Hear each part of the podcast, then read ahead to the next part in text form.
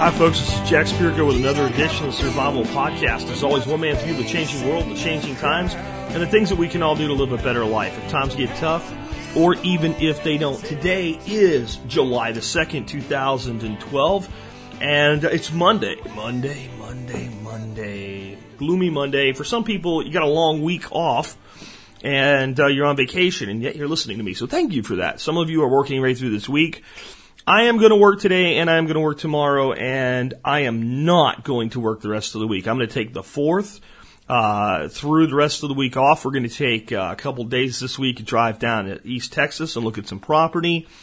And I'm going to try to get caught up on some other things. So you will get two issues of the Survival Podcast this week. And you will get on Friday, because I've changed up Five Minutes with Jack. Those of you that listen to that show, it's now a one hour show and it's a weekly show. There will be a weekly show from Five Minutes with Jack. That show went too long without having any episodes to take another uh, week off. So there will be an episode of Five Minutes with Jack. If you've never listened to that show and you like businesses and you, you want to know how I built the Survival Podcast into the success that it's become, uh, and how I was able to get people on board with community to do that because they knew it was you know something I was doing for them as much as for me. Uh, come over to Five Minutes with Jack and you'll hear about uh, building businesses in a way that I don't think anybody else is teaching. I don't usually talk about that show much here. It just kind of came up because of the schedule issue this week. All right, before I get into today's shows, uh, today's shows, today's show, and your your questions, comments, and stuff that came in over uh, the weekend. Most of the stuff did is a lot of really active weekend. Uh, I'll go ahead and take care of our sponsor. Sponsor the, dum- uh, the day number one today is the Berkey Guy. You know what are you going to get from the Berkey Guy? It might shock you to learn you'd get Berkey water filtration systems from the Berkey Guy. But why the Berkey guy? Why not somebody else? Why not Joe Blow Prepper uh, Supply down at the local gun sh- uh, show? If you go there, you'll probably see Berkey's there. Well, if you deal with Jeff, you're going to get the best price and the best service, and he's going to take good care of you. And if anything goes wrong, he's going to fix it. And the reason I know I can say that is he's been a sponsor for over three years now, going into his fourth year. And that's what everybody who's ever done business with him that's gotten back to me has told me about him. Besides, who would you get your Berkey from other than the Berkey guy? I mean, it kind of speaks for itself, doesn't it?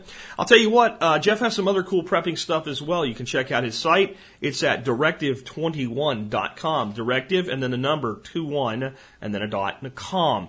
Best way to find Jeff, the Berkey guy, and all of our sponsors, though, go to the survivalpodcast.com first, click on their banners in the right hand margin, and you know you're dealing with an actual sponsor that has my personal endorsement. Next up today, Fortress Defense Consultants. Hey, look, guys, it's, it's, it's great to be armed.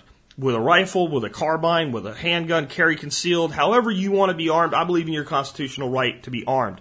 I also believe that rights come with responsibilities, and an armed society has a responsibility as an armed society to be proficient at what they do, to know the law, and to be ready to, to protect both themselves and their fellow citizens. You'll learn that at Fortress Defense Consultants. You can find out more at fortressdefense.com. Com. Check them out today. Frank Sharp Jr. and his staff do an excellent job, and they are perpetual students, not just perpetual teachers. Each of them takes multiple courses every year to continue to become better at what they do so they can be better at helping you become better at defending yourself as well. You'll also learn from them how to heal. If you're going to walk around with the capacity to hurt, Having the capacity to heal is another part of your responsibility. You could end up in a situation where you have to use deadly force and it may not only be the bad guy that's taken down, and even if the bad guy's down, rendering medical aid is your responsibility as well once the threat is passed. All right, with that, uh, I want to move on. Today, I also want to remind you guys about TSP Copper. TSP Copper rocks. There are some really cool coins there. They're very affordable. They're a great way to spread messages like Ron and Rand Paul, like if you guys, you got beekeepers, we even have a bee coin for you guys, a honeypot coin, like the Survival Podcast. You can get a roll for very little money. You can keep it. You can use it as barter currency. You can give it to your kids. One guy told me he pays his kids in a mix of money and copper rounds, and they spend the money quickly and they can cash the copper back in for money, but they never want to. They hold on to them. I thought that was really cool. Check it out today, tspcopper.com. Last but not least, do consider joining the Member Support Brigade. If you do that, you'll get exclusive content available only to members, and you'll be supporting the show at about 18.3 cents an episode. Uh, I also want to remind you guys before I get into your questions and comments, you can come meet me, yes, Arlington, Texas, July 27th and 28th. I will be doing a expert panel. I believe it's around 10 or 11 in the morning. I need to make sure of that, and I'll, I'll let you guys know uh, later. The, the, probably tomorrow. Tomorrow I'll do an announcement on this again and put the times into it this time. But I'm going to be doing a uh, expert panel with a couple other people. Dr. Bones will be one, and I believe it's Southern Prepper one as his YouTube handle is the other individual that will be on the uh, panel with me, and that will be Friday. And then Saturday, I'm doing a keynote address at about 9:20 a.m. if I remember uh, correctly, and I'm talking to Scott over there about maybe getting something where TSP listeners can get in a bit early, get a seat, uh, maybe meet me before I start speaking uh, without four billion people in there, that type of thing. So I'll let you know about that uh, this week as well. All right, Well, all of that said, let's get into the main topics uh, today. And uh, we're going to start out with Obamacare. And this really isn't about Obamacare. And no matter what your feelings are about Obamacare, I want you to listen for the deeper message today as we look at this. Um, I got an email yesterday that I put out on Facebook. And when I put this out on Facebook, I said, I don't see a way out of this because I took the article to be accurate. It turns out the article was missing something very, very important. Let's talk about ta- uh, tracking it down. Uh, Kevin Kervick wrote this article. Uh, he's from the Manchester Independent Examiner.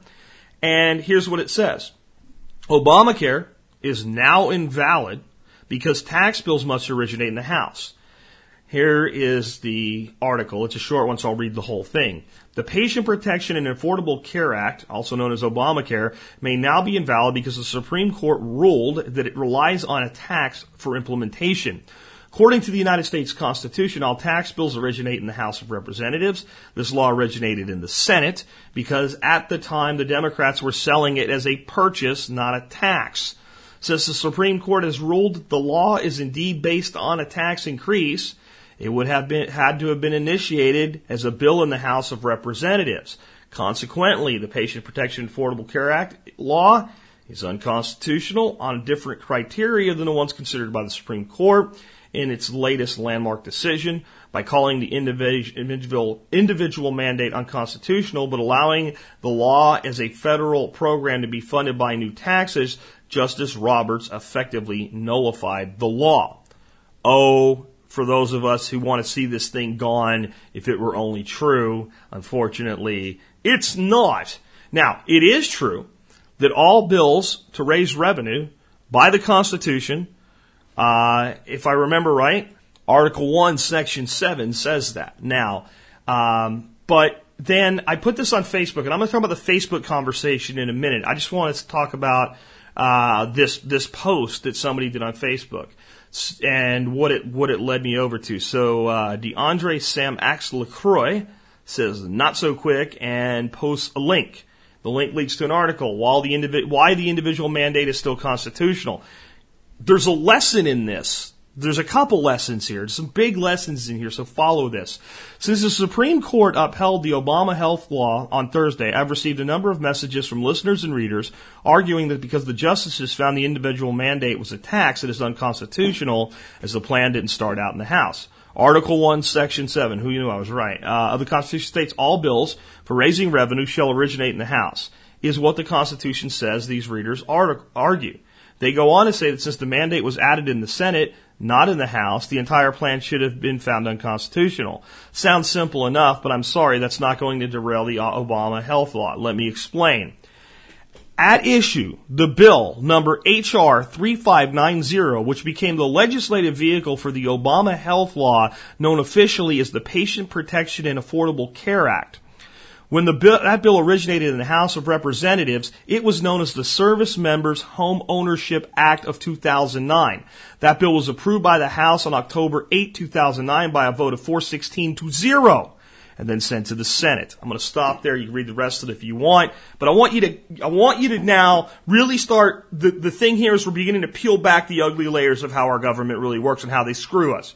They took, because the Senate knew they couldn't do this. They could not propose Obamacare. They knew it was a tax. When they looked you in the eye, told you to your face, it's not a tax. It's not a tax. It's not a tax. They knew they were lying. There was no other reason for them to do what they've done. They take this, this, this law that was for service members and owning homes, a law that nobody would oppose, that was not designed to do anything with health care, and they turned it into the health care bill, and then they sent it back to the House. So, since it, it originated in the House, and the Senate by the Constitution has the power to amend and propose changes, and then the House voted on it, it is completely constitutional. But what a dirty, underhanded trick. Now, there's there's been a lot of people actually trying to say that there's a silver lining here that because they ruled, uh, Robert said that the Commerce Clause was unconstitutional uh, to do this with, that they have to tax these things. I, I, I, don't really think there's a silver lining anywhere there. I think it's just the, the, the side that's on the losing end of this, grasping at anything they can try to say is good.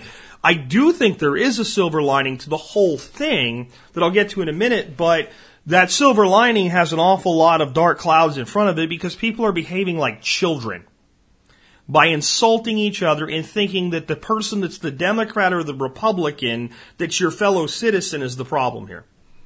The, the, the deck is stacked against all of us. The game is rigged and these people don't give a shit about you.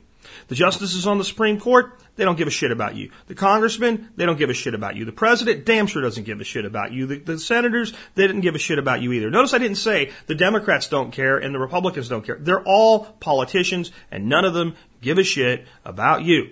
They want control. They want control. They want control. They don't want to help poor kids that can't get health care get health care. That's the marketing. That's the sales side of this thing. They have built taxes out the ass into Obamacare. Do you know that the people that work in unions that think Obama's their guy, he's such a great guy, he just handed you, a lot of you guys, some of the biggest tax increases you'll ever see in your life. You union guys are the ones with the quote unquote Cadillac insurance program, right?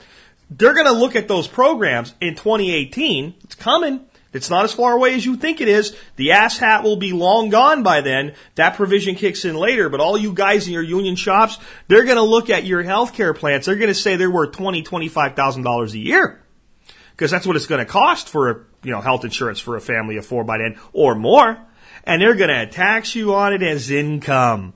That means that if you're gonna you're gonna be end up paying six to seven, maybe eight thousand dollars a year in income tax. Some of you guys. For money you never get paid, they're going to say you're being paid in the form of your insurance. That's just another thing. That's how they think they're going to pay for this. But here's the reality. They can't pay for this. They can't pay for this. There is not enough money to pay for this the way that they put it together. And they're not going to be happy where they're at. They're going to keep wanting more control and they want more of the government involvement. See, the government knows it's, this is, this is what this is really about. The government knows that it's financially screwed. The government, believe it or not, they can do math. They just don't like to accept its reality. There's a $50 trillion hole in future obligations. $50 trillion. The government believes when it looks at the healthcare industry and it sees it as one of the largest industries in the world, if we can just take complete control of it, there's so much money there.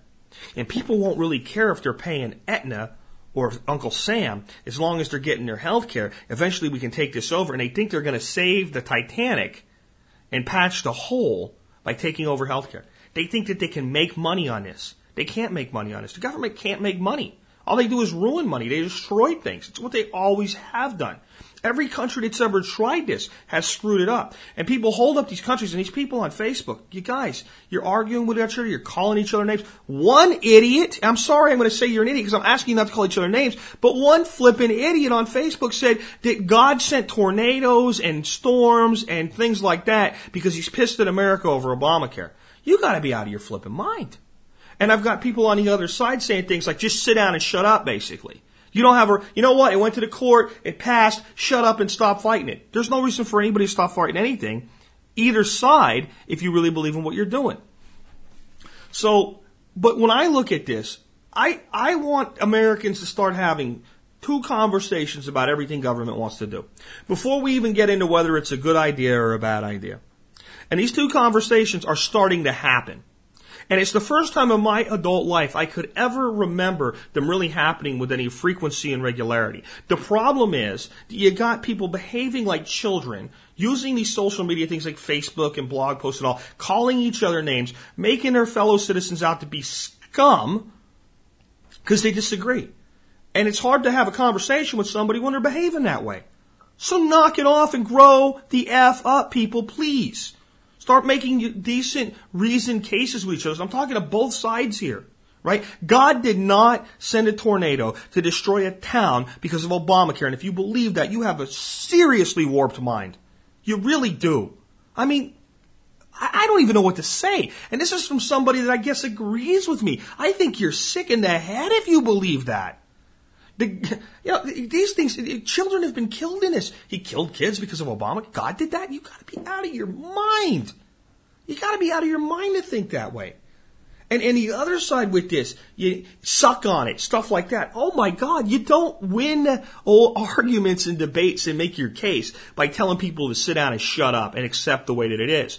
Here's the danger in all of this. Let, let, me get, before I get to the danger, the two conversations I'd like to see Americans start having, no matter what your political stripe is, the first conversation, is it constitutional? And that's the silver lining. I'm seeing people have that conversation. We can disagree about that, but there's no reason for two people to sit down and discuss the constitutionality of a proposed law, to call each other names, and not be able to discuss it. Regardless of whether you think we should do it and I think we shouldn't or vice versa, we should be able to have a reasoned conversation about does the government have the power to do this? Is it their business in the first place? And if the answer is no, and if we can, even if you think it's a good idea, but if you legitimately look at it and go, no, they, you're right, they, they don't, then done, game over, the end. And half of the things the clowns do wouldn't pass that test if you and I had those conversations daily with each other, even if we disagreed about what should be done, if we just started there. The second one is, can the nation afford it? Can the nation afford it? Is this something so important that our children and grandchildren should be paying this bill so that we can have it today? And does it mathematically even work? And if it's either unconstitutional or we can't afford to do it, then it doesn't get done. Because people want to talk about how they feel, and I feel this, and I feel that, and I think everybody should have this. Well, I, how about this? I think everybody should have a pet freaking unicorn. I think everybody should have a pet unicorn, and I think when you fart, an angel should come out of your ass. And the angel should jump up on the unicorn and say, may I grant you some wishes, please? And you get three wishes from your angel riding your unicorn. And after your angel gives you your three wishes, he gets off the unicorn and flies away. And the next time you need something, you fart again, and another angel comes out, rides the unicorn, and grants your wishes. And I think the unicorn should make a rainbow appear whenever you're sad and you want to have a rainbow. And I think all we should have to all we should have to do is have Congress pass a law that says that's what's going to happen and see if it happens. And it sounds ridiculous, but the government actually believes that it can solve problems with laws in violation of natural law. The government thinks it can fix the price of something to a specific number and ignore the market. the government thinks that it can pass a coinage law in 1965 and say a 1965 quarter made out of copper is worth as much as a 64 quarter made out of silver, and people are supposed to obey that. They even threaten people. Don't you hoard quarters. What are you going to do? Break in my house to steal my quarters? Go screw. It didn't work then, it won't work now. If you can't afford it, just because it feels good or it seems like a good idea, it doesn't matter. Families make this decision all the time. Most families would love to take a four week vacation every year. Four weeks and go to the most amazing places in the world and let everything behind. And nobody even checks their email from work and have no obligations to anything and they just go do it and be able to stay in the finest hotels and eat the finest food. And that would be ideal. That'd be a great thing if every year you could take 30 days of vacation like that and stay in the finest resorts and let your family recharge and just be together. That would be great. But you don't do it because you can't afford it. Right? This is basic common sense. It would also be nice if you had a Ferrari. And somebody in your town might own a Ferrari. And it might be the case that you could go steal his Ferrari. Most people don't go steal a Ferrari, not just because the, they will be put in jail, but because inherently they're decent people and they know it's not right to do so. And then just so people are clear, we have laws that say you cannot take your buddy's Ferrari and, and, and take it to your house and use it as your own. I know you want one, but you'll have to go do some of the things he did to buy his if that's what you really want. All right? So that should be the same litmus test we're giving our government with our legislation. Is it right according to the foundational law of the land? And no matter how much you want it, if the answer is no, it's no. And I'm sorry, the Supreme Court are traitors because they used a technicality to avoid the obvious. Nowhere in the Constitution does the government have the power to tax behavior. Specifically, nowhere in the Constitution does the government have the power to tax non-behavior. It's completely unconstitutional. And I know those of you that think this is a good idea and think we can't afford it and all and believe in the magical unicorn and the farting angel. I know that you think it's okay that maybe they really did, you know, skate this thing around the Constitution because you want it and because you want it, you're willing to let them get away with it. Let me tell you why you can't let them get away with it. Because the next time it won't be your horse pulling the cart. The next time you don't win the other side thinks they win. You both lose both times, but some evil, nasty, dirty, horrible Republican. What do you idiots call them? Repugnacans or something? Repu- repugnants or something? You know, you got these names for each other and all. And it's going to be one of those guys. And he's going to use this. And he's going to use this to do something you don't want him to do. And you're not going to be okay with it then. And that's why what should unite us is common sense mathematics. Is the money here to do this? And two, is it constitutional? And at least we're beginning to have those conversations, and that's good.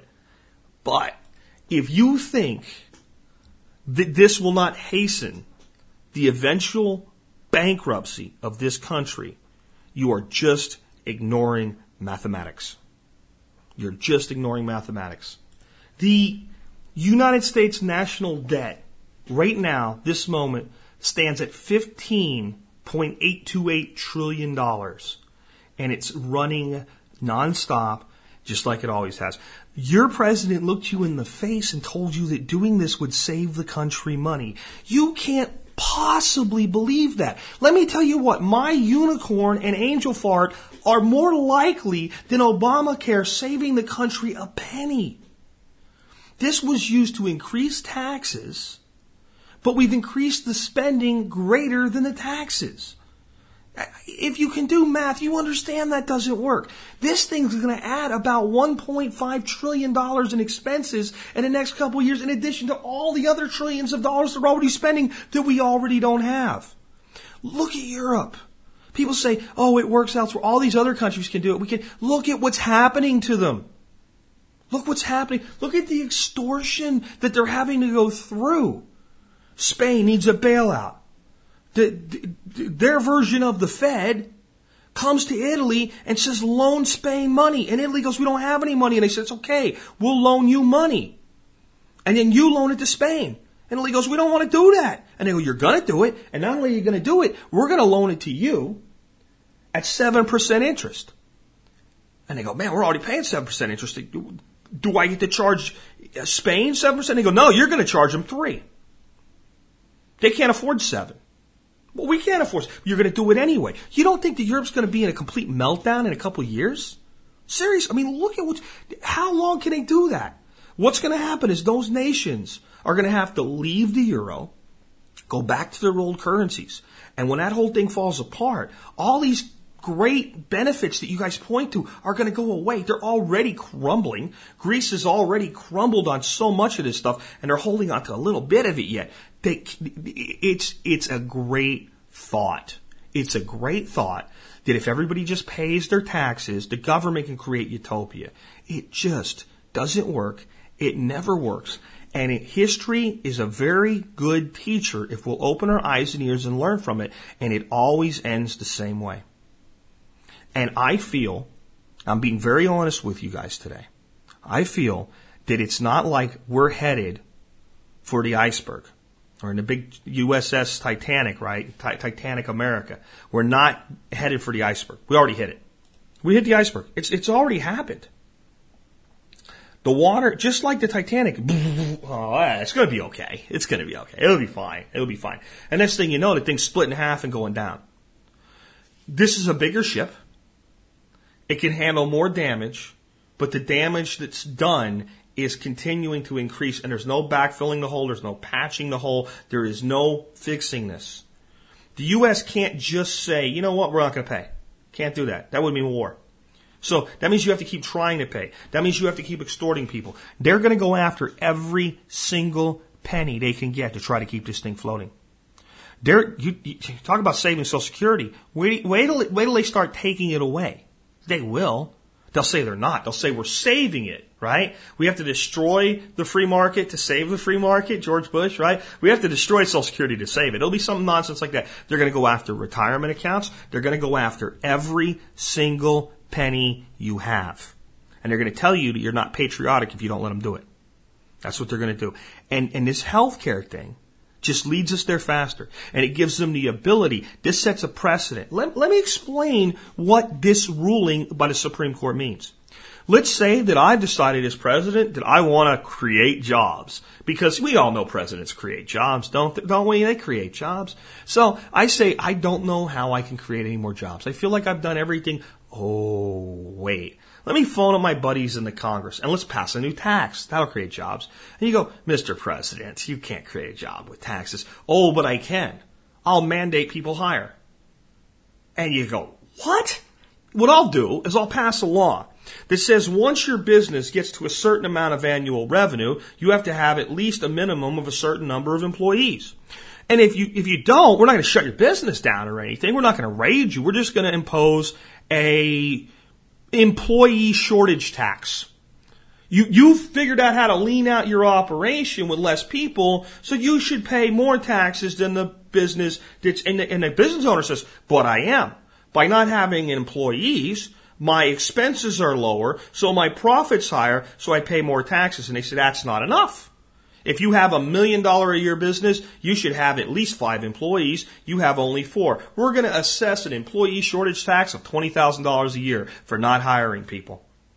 Let me tell you something. There is absolutely no reason with the current Supreme Court decision that your government couldn't do that today. And maybe you think that's a good thing. Maybe you think people with million dollar businesses should hire at least five people so you can have a job. But again, what about when it gets used for something you don't want? See, this is the problem with the leprechauns and the unicorns and farting angels. They're all nice to talk about, but they don't exist and they always lead to misery. And that's what this thing is. This is where, what we're headed for. This is the totalitarian state that you're going to get. Right now, you go to an airport, you get your, your, your test, if you're a male, you get your testicles irradiated. If you're a female, you get your ovaries irradiated under the guise that we need to prevent somebody from a cave in Afghanistan from hijacking an airplane. But guess what? The guy that got the mandated owns an assload of stock in the company that makes them. This is the nation you live in. Don't think you live in a free nation right now. This nation's not free. America is the ideal of freedom. But you, my friends, the citizenry of the Republic, are the first guardians of the Republic. And I know some of you are going to get mad at me what I'm about to say and understand that some of you are doing your job. But in mass, the guardians are laying down on the job. There's not enough of us standing up. And there's plenty of us that know the truth. If all of us that knew the truth showed up and stopped voting for the lesser of two evils, we wouldn't be wasting our vote on third party candidates. We'd be electing them. Somebody has to go first. You can always tell the pioneer. They're the ones with the arrows in their back was the old statement. It's not easy to go first. But until enough of us go first, nobody else is going to follow. And Obamacare is going to destroy the country. And I say that, but I don't really mean it because all I mean is it's going to destroy it faster. We already have so many holes in the boat. The boat is already going down. There is no way to fix this mathematically. And if you can show me mathematically how to fix it, I'll change my opinion on that. I'm going to segue into something different that's highly related to this. But what I really wanted everybody to get out of that, and I hope I didn't snap out too much, because it really did piss me off to see people calling each other names like that. Uh, but here's a question that ties right back into all this. This is from Jennifer. Jennifer says, How do you feel about? Now, first, I want to stop. I want to stop. When we're making decisions about money, taxes, freedom, things like that, what we feel is far less important than what is. So I'm going to read the question, but I just want you to think about that as I read the question in her comments. How do you feel about address the total lack of a social safety net, i.e. Medicare, Medicaid, etc., that would be in effect if we were living in a more truly libertarian society? You can read below if you're interested, but, but the above is my question. I have been curious about this, especially in the context of recent conversation about healthcare. It is so frustrating to feel like we're missing the fundamental point about government-funded expanded healthcare coverage. If we are going to require doctors and hospitals to treat people who walk into an ER and keep those people alive, then someone has to pay for it. We can't expect all our healthcare workers workers to work for free. If we don't want to pay them for it through taxes or some other way, then we need to be honest about that and say, okay, if you don't have your own privately paid health insurance or a lot of cash, you will be left to the charity of your community or you will die on the street, period. That seems like the first choice. Is it? How do libertarians feel about that? And how many people would choose this system? I believe you would, I believe you would be because I respect how intellectually honest you are. But I think that many people, including those that don't want to pay taxes, still want to inspect all the things government gives them. It makes me crazy. I love your show and love how you challenge me to think in new ways. I've learned so much about libertarianism from you and more and more curious, but I can't get around the above. I'll stop there. Let's start out with the first thing. Lack of a safety net. Let's first of all talk about the system we have and what a safety net actually is and see if we have safety nets. Okay. A safety net is something so if a person's a trapeze artist and they're swinging from the trapeze and they make a mistake and they fall, they land in the safety net and it catches them. It is not guaranteed to prevent injury person might fall from the net and if they do something wild or crazy or not quite right or just hap and circumstance occurs, maybe they can break their leg. Maybe they can break their wrist. Maybe they can break their, their neck. They're a lot more likely to end up safe because of the net, but the net can't guarantee 100% safety. The only way we can guarantee that we're not going to get hurt flinging from a trapeze high above is to not go up there in the first place right? Even if we put cables on these people so that they can be let down slowly, uh, there's no guarantee that somebody won't let go and bust their face, lose an eyeball on the edge of the, the handle. You see, the action has inherent risk. Being a human being has risk, and people need to be allowed to fail. When you fall into any type of a safety net, not only are you not guaranteed not to be injured or harmed in any way, but the net is not designed for you to live in. When you hit the net, it's not comfortable. It's not designed to be a hammock to take a snooze in. It's designed for, to be something that you then get out of and go back to doing what you did before. Okay? If you're injured, you may have to go through rehabilitation. If you're severely injured, you might have to do something completely different. You might not be up for trapeze ever again for the rest of your life. If you're injured severely enough. If you've, you know, broken your hands in certain ways where you lose the strength and you can't rehabilitate yourself, you gotta go find a new gig. That's what safety nets do. That's what safety nets do. What we have in this country are not safety nets. A safety net would be something that catches you when you fall, holds you for a limited period of time, doesn't absolutely guarantee you no discomfort, and then puts you back into the real world and says, go deal with it now. Okay, so that would be something like unemployment insurance. To get unemployment, you have to have a job first. You have to work for a certain period of time. And if you lose your job, it has to be for a reason other than you just quit.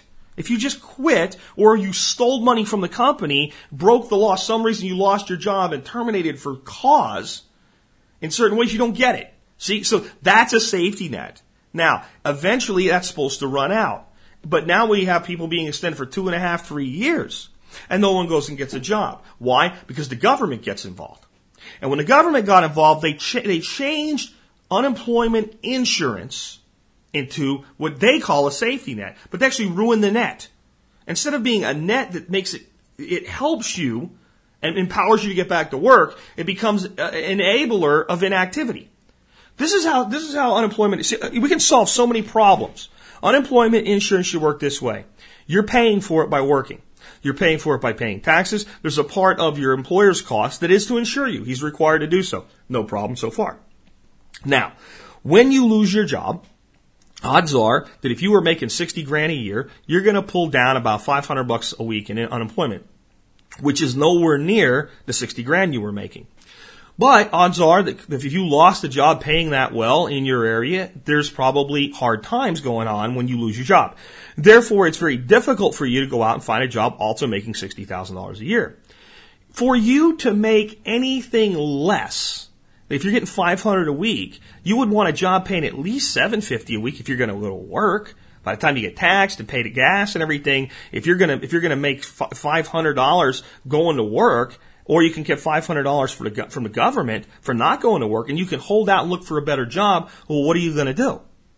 Well, most people can do math and are, you know, people that make that kind of money are generally pretty intelligent. So they do the math and they figure out that I'll wait until I find something close to what I was earning and I'll just collect this money until then. I'll go out. I'm not going to not look for a job, but those jobs become scarce and hard to find. The longer that person goes without a job, it's like a house aging in the market. Employers start to look at you with a little more scrutiny going, six months, say, without a job. Hmm. And they're not supposed to, but when I got a guy that's actually working somewhere else and just wants a better opportunity, and I got you and you haven't been able to find a job for six months, guess who I'm more likely to hire? I'd rather steal somebody because I know that person's valuable. They've been able to hold on to their job in this hard economy. I know you don't like it. I know you don't think it's fair, but it's how the world works. See, it's not about how we feel. It's about how things are. Liberalism is about feel, right? Libertarianism is about reality. It's not that we're not compassionate, but we are compassionate within the confines of natural law certain things are certain ways and they're going to be that way and we can mitigate it, but we can't change it. And if we pass a law that says it's not true anymore, it's still true. So the way I would run unemployment insurance as a safety net would be if you were making $1,000 a week and you lose your job and it's, it's a legitimate loss and you are entitled to unemployment compensation and let's say that you're getting $300 a week in unemployment Obviously, that is not allowing you to live your life anywhere close to the way you used to. It might barely keep you in your house. You might lose your house, but you're still not going to go take a job making $400 a week. You're just not going to do it because you have a lifestyle built around a $1,000 a week income and you're getting 300 and it's going to cost you 100 to work a week. It's, it costs about $100 a week or more just to go to work by the time gas and everything else that goes into it. Plus, now you're working a job that's not optimum for you, so it's harder for you to look for a job that you actually want, that's actually going to replace your income. So what I would say is, and this is where we broke the system. Instead of letting it be what it was, insurance, we made it a government program designed to empower inactivity. I would say that you can make up to $700 a week and collect your full benefits. So if you can go out and get a job delivering pizzas, and that pays you thousand dollars, uh, I mean, uh, let's say uh, uh five, uh, two hundred and fifty dollars a week. You get your 250 plus your 300. Now you're up to 550. If you take another job waiting tables on a different, you know, different nights or something like that, and you can make another $200 and you can almost be back to where you were and you're working nights and all, and you're still looking for a full-time job, right? And when you go sit down in front of an employer, he says, well, what are you doing right now? And you go, I need to keep, you know, I need to keep money coming in. So I'm out. I got two part-time jobs, and I'm, I'm, you know I'm waiting tables and delivering pizzas, and I feel terrible about it. But I'm going to pay the bills, and I'm going to take care of my family. You know what that employer sitting on the other side of your desk is thinking? I like this guy. I want this guy working for me. This is a hardworking man. But what does the government do? If you make any money at all, they take away your unemployment. It's insurance for loss of a job. You've lost the job until you replace the job. It should cover you up to the amount you've lost like a deductible in reverse. See how simple it is? But as soon as the government gets involved and starts saying, well, if you work at all, you start losing your benefits, then it creates an environment where you can't blame the guy for not working. I think long term it's still a mistake. I think if you can get a job making anything, but people get scared because they realize, well, it's a temporary job. When it runs out, I might not be able to get back on unemployment, uh, and it's a legitimate concern. Some bureaucrat somewhere that makes minimum wage is going to decide you don't qualify anymore. So let me tell you something, just so everybody can stop lying to you. If this nation got rid of all income tax, period, to zero, and said there's going to be a 10% federal sales tax, states will collect it. The states are going to get some of it back anyway. So what we'll do is each state will get its piece and be able to keep it, and they'll just pay the balance to us. So it's only for federal programs, and we're not giving money back to the states. They just get to keep their piece right from the beginning, and they do whatever they want with it, like a true federal system would be, like a like a true republic would be. States, you can do your own sales tax thing. You guys have to compete with each other. If one has a lower rate, people will go to another state. That's that's federalism as well. Go, go nuts with it. Okay, and that was all the money that this government had. And then the government decided this is what we're going to do. We're going to make it so that if you have life threatening illness and no means to pay, you can go to a hospital and get your ass saved, which they already can. And we said that's, but we're going to make sure there's enough money to cover that. If you show up to the ER because you have a cold or the flu or a skin knee or something that doesn't require emergency care, you're going to be told to leave. The waits in, in, in waiting rooms at ERs will go way, way, way, way down and people that actually needed care would get it, and there'd be plenty of money to cover it. The other thing they say, well, what about roads? Okay, if with that amount of money, plus the gas tax that's already there, if they actually focused on the roads, we'd have the best roads of any nation on the planet. What about schools? Your property taxes pay for that. Federal government needs to be out of the business of schools. States need to run their school systems. They need to compete with each other for the best model. And the federal government needs to get the hell out of their face. And that's it. That's the role of government. As far as safety nets go beyond that, it's called insurance. And if you get the government out of the insurance business, the insurance business will work. Health insurance should not pay when you go to the doctor because you feel bad. And he gives you a couple bottles of antibiotics, takes your temperature, takes your blood pressure, looks at your throat, and tells you what's wrong with you. There should be no health insurance to pay for anything like that at all. That should be paid out of pocket. The cost of medication, drugs, and testing would fall through the floor the second that happened. Insurance should be in place to cover catastrophic, life-changing illnesses only. People that need heart transplants, people that need liver transplants, people that have cancer, right? These are the types of things. People that are in imminent danger of death and need treatment now, that insurance should cover that without these huge deductibles. Without a huge deductible. It should be based on the necessary uh, side of care. Anything that's optional, you should have to pay for. And you would see one, the waiting rooms would clean out. There's so many people right now. They they tug at your heartstrings, Jennifer. They they just oh these poor kids. Let me tell you about some of these kids that used to come into the office where my wife worked as a nurse on Medicaid. Mom drives a freaking Hummer. The two girls go into beauty pageants. That crap costs a lot of money, but they're on Medicaid. They're on Medicaid. And you know what they came to the doctor for? Anytime anything was wrong. And if she brought one, she'd say, we might as well see the other one too. Just give her a checkup. Why? Because it didn't cost her anything. That's not a safety net.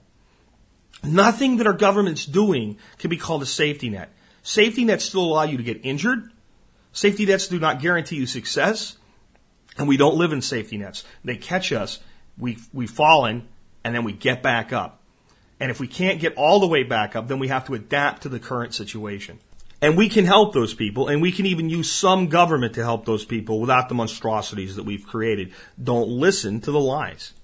Moving on to something a little bit, I don't know if I'd say this is actually better, but um, it's better for the audience. It's just the subject sucks. Um, someone on the blog who calls themselves a Nani Mouse, A Nani Mouse, which is, I guess, anonymous, right? A Nani Mouse, anonymous, uh, took the initiative and the Selco interview that I did last week about the Balkan Wars was difficult to understand for a couple reasons. One, I don't think I told you guys. Selco, in addition to being in an area where technology doesn't always work that well and being on a cell phone and being very low in volume and me having to amp everything up uh, a lot to be able to hear him, and I want you to know, I understood him a lot better in the interview I played than when I was listening to him on, on the on the computer. I could barely get the interview done because it was he was that hard to understand. Well, Anani Mouse, that's just clever, uh, went ahead and transcribed the entire interview. So if you'd really like to get the most out of, out of that interview, you can either just read the transcript now, or you could get the transcript and listen to the interview while you look at it and I think you'd be able to understand things a lot better, especially when you miss certain things. So I really want to thank A Naughty Mouse. I just think that's clever. Uh, and I wanted to let you guys know that that's available. And I think that if you haven't listened to that interview or you had a hard time getting through it, you need to get the, the transcript and you need to listen to it. because the kind of things that you're going to hear are the kind of things that this nation, at least in some some areas and regions in it, may very well be uh, headed for. It won't be the same way, and it won't be for the same reasons, but the way that people act and the predatory nature of the scum of society is likely to be the same type of thing. So again, I wanted to thank that. Now, on to something that's actually really encouraging. I had a guy on the show uh, a few months ago named Victor Alfieri uh, to talk about raising chickens in your backyard. And he was under all type of pressure from uh, his township in New Jersey. What a surprise that New Jersey's done something stupid again. To get rid of his chickens, saying that his um, chickens violated a law. And his point was that the law was not intended for people keeping personal chickens. It was intended for people making money out of it. Now, being a proactive guy, Victor not only was fighting the charge and not, and basically said, I'm not getting rid of my chickens. I'll have my day in court and I will keep them until my day in court. You'll have to prove this to get them away from me. So stood up and was a warrior. He put together an ordinance though that would have made the whole issue go away that just said basically if you have a quarter acre or more, you can keep chickens for personal use. He tried to get it through the town council and they bullied him and they were a bunch of asshats and they just didn't want to do it. So they blocked him and they, they and they prevented that. But eventually Victor's day in court came. And he had to stand in front of a judge in the state of New Jersey and argue the law with the judge. And this is what the judge said. Victor, you're correct. You're not breaking the law. And everybody in your town, therefore, could do the same thing you've done if they want to. There is no law that says you can't do this, but you're right. The law applies to commercial operations. Let me read you the article. The municipal judge ruled Thursday that Victor Alfieri is not guilty of violating a town law by keeping three hens on his property. Judge Lawrence Katz's ruling represents a months long battle between Alfieri and town officials over the rights of residents to keep hens on private property. The whole thing has been very stressful for my wife and I, said Alfieri, an advocate of sustainability. I'm glad it's over. It's a great victory for health and sustainability. Alfieri has kept three hens on his property for about three years. The hens live in a fenced in chicken run and coop in his backyard. Raising backyard hens has improved my life, and it's just wonderful now that all Wayne residents can start to enjoy the same benefits, Alfieri said.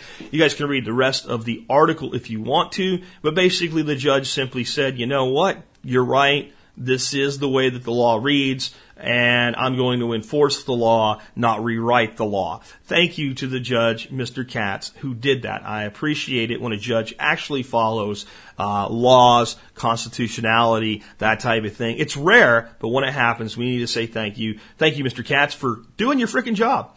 Uh, let's move on to another one. And let's do one that gets us off the politics for a while. My blood pressure is way too high for a week that I'm not even going to work the full week with. Uh, this one comes from Deborah. Deborah says, I know homegrown food is better for me physically and can be less expensive than store bought organic, although that hasn't been my experience so far. And it definitely tastes better. But I really, really, really, with stars around it, hate gardening.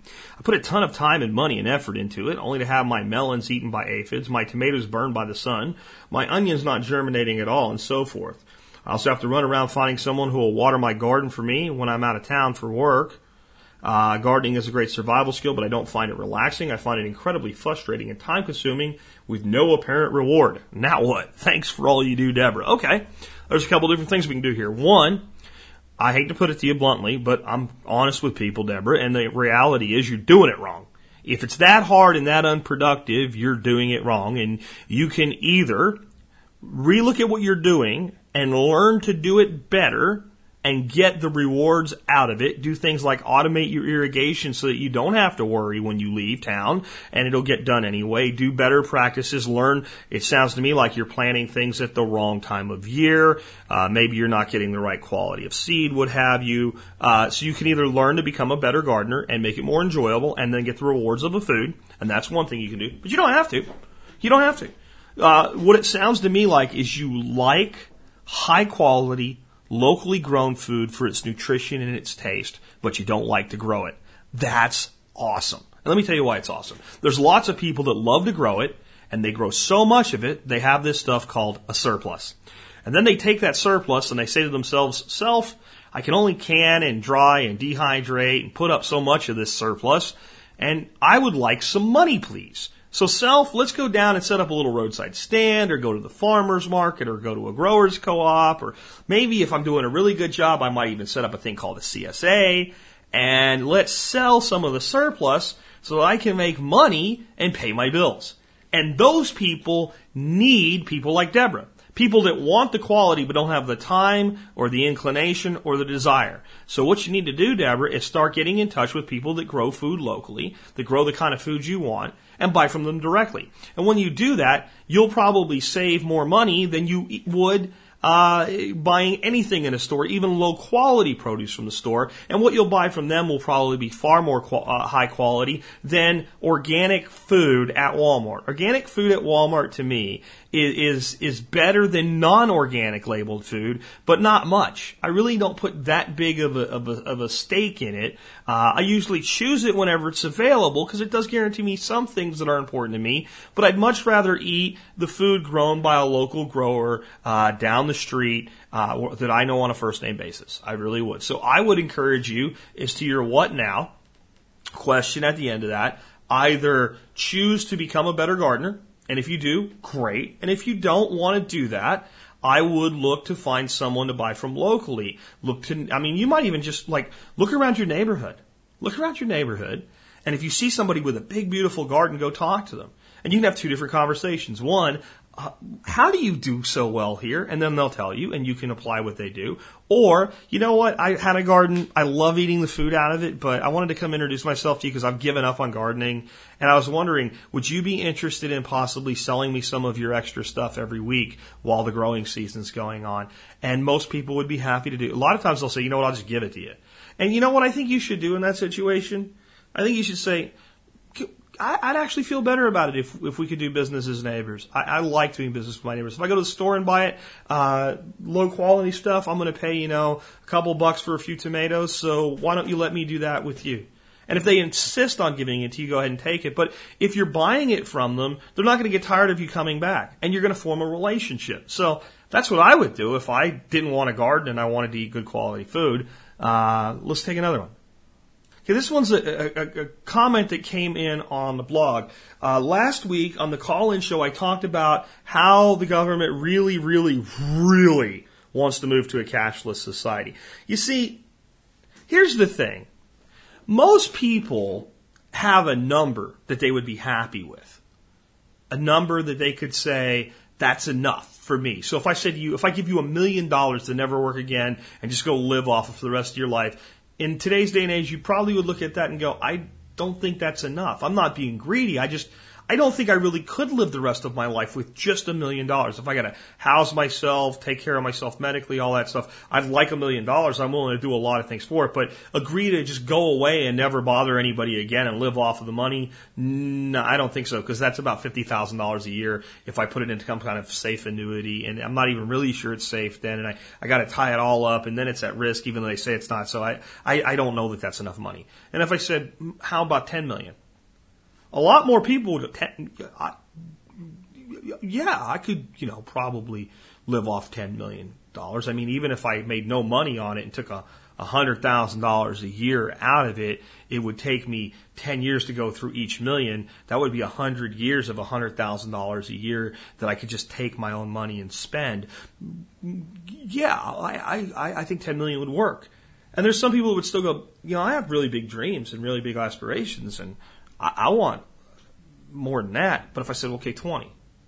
And if I kept going, because I had a farting unicorn that farted angels out that granted wishes or whatever, I, I would get to a number where most people would go, okay, stop, stop.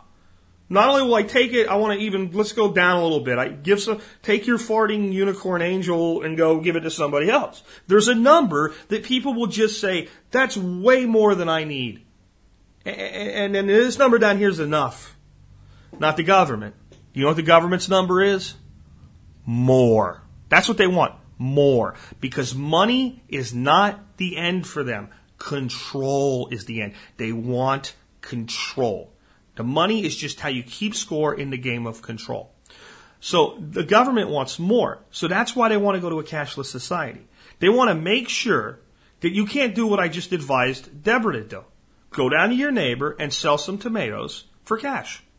right? Because if you go down there and she puts this bag together, you go, how much do I owe you this week? She says 10 bucks. You pull out a $10 Federal Reserve debt note and you hand it to her. It's between you and her, and it's nobody's freaking business. And, and honest to God, on transactions that small, should it be anybody else's business? I don't think so.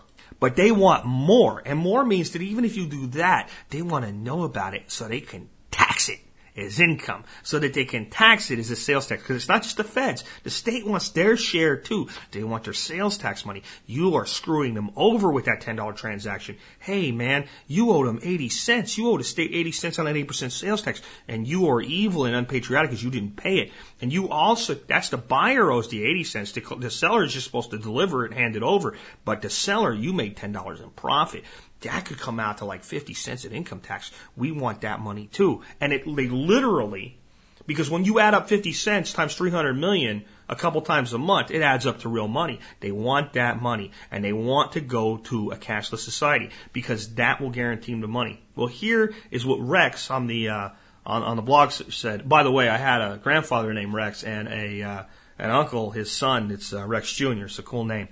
Uh, just a thought. I can't picture a cashless society unless we are all on a global currency first. I would think foreign paper money could still be used as a means of exchange. How would they prevent that? How would they prevent that? They would pass a law that says you can't do it. And if you did it and you got caught, they would put you in jail or prison, more accurately, uh, federal prison. They would make it a federal crime for you to exchange foreign currency and use paper foreign currency. The other thing you'd have to ask is, well, what foreign currency would you use? How would you get your hands on it? How would you exchange it? There's no, there's nothing, there's nothing that prevents a nation from going cashless because other nations haven't done so yet. And also think about it this way. The U.S. leads the way. If we go cashless, there's going to be a lot of nations immediately jumping on board with it. Because they all want it. There'd be some holdouts. China probably wouldn't do it. China's moving toward a silver currency, folks. China is setting up to go to a silver currency. I, am I'm, I'm telling you, I believe that as much as I believe the USS Titanic is going to sink economically. They're even setting up banking systems to deal in silver over there, guys. I don't know if you know that or not. But if the government wants to, they could do this tomorrow morning. The only thing holding them back is that people won't accept it yet. They have to sell it to you. And how does the government sell to you? They use children and old people to sell to you. They, they say that the children have drugs in their schools. They have drugs in our school. There's, there's, there's methamphetamine in our school. There's drugs in our schools. Uh, evil people are making those drugs go into our schools. And we've tried so many ways to keep drugs out of our schools, but we, we just can't do it because there's so much money in drugs.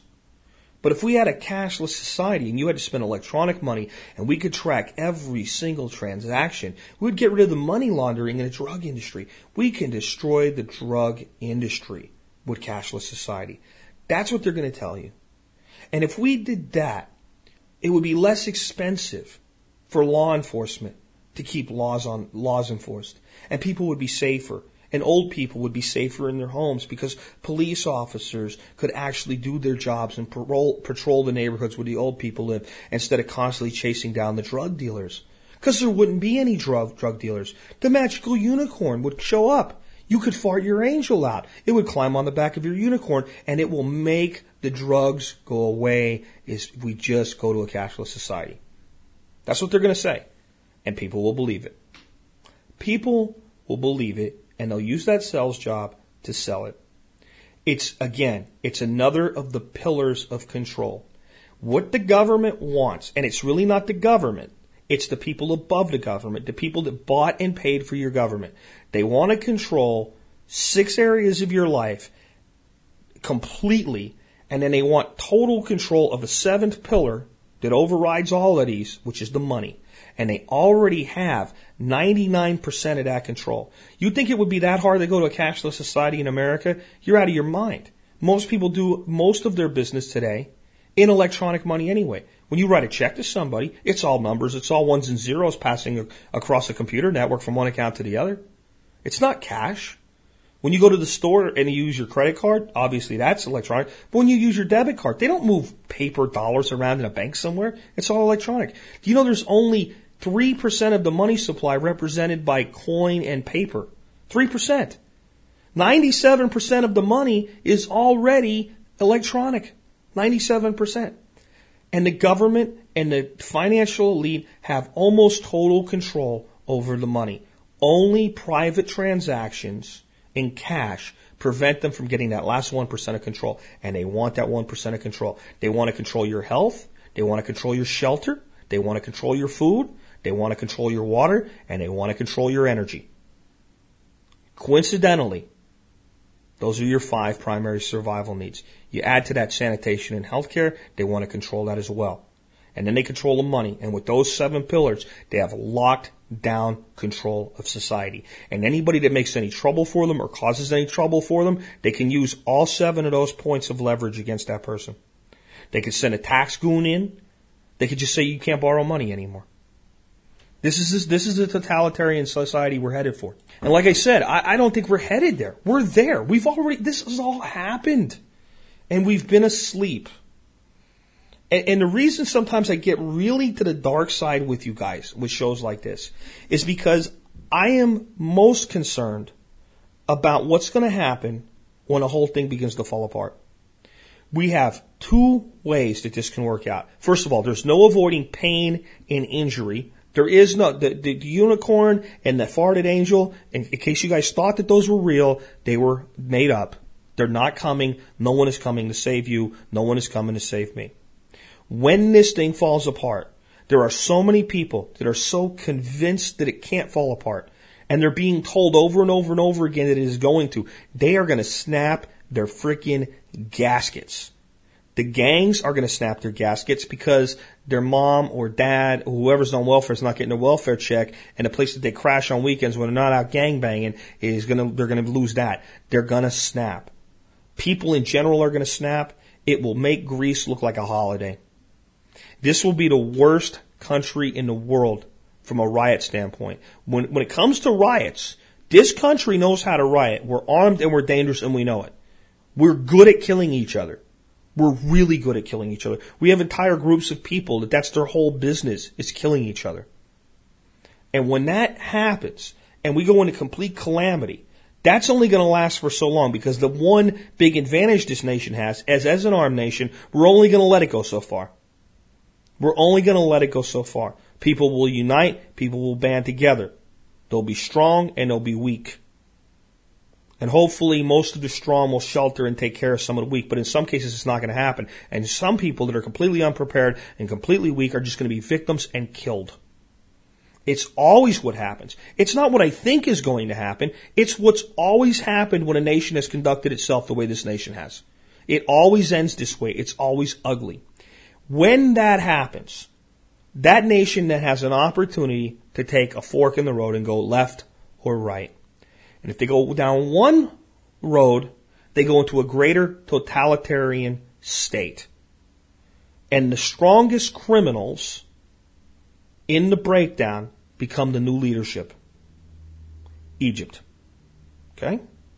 Or they turn back to their roots of what once made them great and they establish a new born republic. And they use the opportunity to disassemble the old apparatus and actually do things with common sense. And then they usually get a few generations down the road before they start heading towards stupidity again. Sooner or later they will. It's a cycle. When this happens, not if this happens, when this happens, we need to be prepared to build it back so fast that the criminals don't get an opportunity to take over. We need to be coming up with solutions to these problems now. We need to prove that they work. And once things start to fall apart, instead of going, where's the safety net? We need to be there as the safety net. And safety nets, like I said earlier today, they're not designed for you to live in. I'll help you, but then you're going to have to get up and you're going to have to pitch in. Individual societies work that way. If you have a neighborhood that's falling apart and you, you are part of putting it back together and you get a you get it well organized and, and put together and well thought out and you start to cope with the situation and you got somebody there that's just dragging ass and not helping, you know what? Uh, real quick, a neighbor, a whole, the whole neighborhood goes, you know what, Joe? Until you start pulling some of your own weight around here, nobody's going to help you anymore. Real quick, It's not like a government where you need like six bureaucrats to check on one guy and I don't know, he's still in power. No, it doesn't work that way. It's like bam. And that's what we're headed for. That's, that's where this ship is leading. And if we don't have our minds right now, if we don't stop fighting with each other right now, with each other, if we don't stop calling each other names in blog post comments, you're a scumbag, you want old people to die. If we don't knock that crap off debating Obamacare, I want you to again think about this. I've said this before. Every year, these types of issues come up at like family Thanksgiving tables. Sometimes it's a son or a brother that hasn't seen each other in over a year. And they sit down and especially in election years, these things come up. And men have cursed their fathers and brothers and mothers to their face. Cursed them to their face to defend a multimillionaire politician who has never lifted a damn finger to help them personally. Curse your father for a politician. It happens all the time. It's the same mentality that leads to this nonsense in the social media space today. People think they're making a point. You're not making a point. You make a point by the way you live. And I'm telling you right now, the way to live is a prepared lifestyle.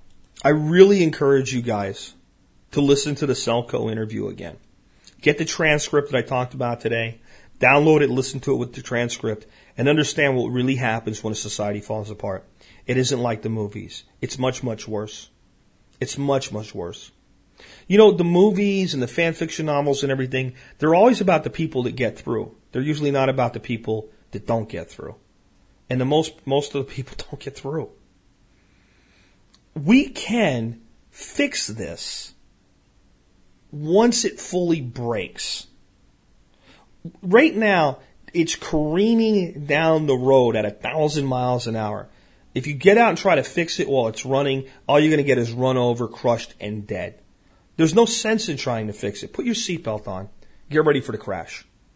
And when it crashes, then we can get out and we can take all of the broken parts away and strip it down and put something back together that works. That's the only hope we have anymore. This, and it's, it's, I don't want you guys to think that like this makes me happy or I think this is a good thing or anything. It breaks my heart. It breaks my heart as we're on the eve here of the 4th of July, a celebration of my nation's independence. A nation I was willing to put a uniform on, to go into harm's way for, right? A nation I was willing to serve as a member of the United States Army Airborne. A nation I believed in so much that at 17 I took the oath and swore to uphold and defend the Constitution. And only in my adulthood, only in my maturity did I even understand two things what I was really doing and what I was really saying, and what an honor that was. What an incredible honor. I had no idea. I just thought I was doing the right thing. I didn't really understand it. I think I would have been a better soldier if I understood it. It breaks my heart to think that, that our republic is not even a republic anymore. It doesn't act like a republic. It's a democracy, but it's not. A democracy is where people vote based on what they believe. This is a nation where people today vote on what they're told to believe. Whoever's marketing is better this time around wins the game. And if you don't believe that, then I'm sorry, you don't understand how rigged the system is. And here's the, here's the other part. No matter which side wins, you're going to get the same stuff. A bigger government, more spending, more power, less freedom. That's what you're going to get from all of these guys. And I wish I had better news for you. I really do. I wish I could tell you that we can fix this with a politician. But we can't fix this with a politician. You and I have to fix this ourselves. So, as you go out, so as we head into the week of our nation's celebration of its independence, when you're drinking a beer, eating some good barbecue, enjoying a day off maybe, don't just think about the good. I see the 4th of July today, at least in part, as a day of mourning. Because what we fought so hard for has been given away. And they did it without firing a shot. We gave it to them. We've let these people do this to us because we've let them divide us. The, belief with this, just like the Obamacare thing, it's, it's such a perfect understanding. The belief that one side has that the other side really wants everybody to just die, right, is crazy. And both sides believe that about the other side. The, the, the, the, the people that support it say that all people like me that, that, that say it's unconstitutional and don't want it want people to die because they don't get any health care. The people opposed to it are going around saying that people that want it want it so that they can kill old people with death panels. I mean, you can look at rationing and you can make a case for calling it that, but do you think that your fellow American that thinks that we just need health care for people really believes that? No, but they've convinced you that you either have to be for or against this thing and it's the only way that we can help people.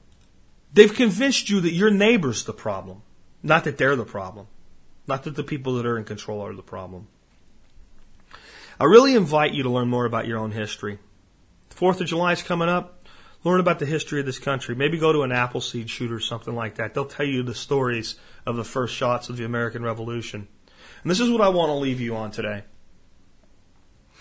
Do you think the people that took this nation and formed it out of a group of colonies that risked their life, their fortunes, their fortunes, and their sacred honor, that pledged those things to the foundation of a new nation created out of a group of subjects to a monarch lowly subjects that stood up and said, We will not be treated as subjects of a king. We will stand as free men. Do you think those men would have risked their lives, their fortunes, and their sacred honor? Do you think they would have done that for a nation where the government saw its role is to be involved in every single part of a person's life? Do you think that they would have risked that for universal health care? And if they wouldn't, what does that say about who we are today as a people? There is hope, folks. There is hope. But I'm going to tell you, like the song says, the revolution isn't in Washington. We're not going to change it on the Hill. You're going to change it right in your own backyard, right in your own heart, right in your own neighborhood.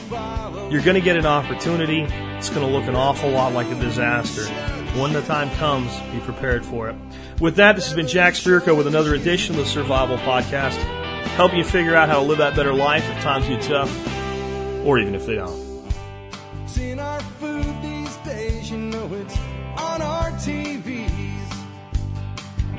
Sometimes we forget we are what we eat. I don't know the answer. It's like there's nothing I can do. It's the price we pay, I guess, when we follow all the rules. There's a better way to do this. Let me show you a better way.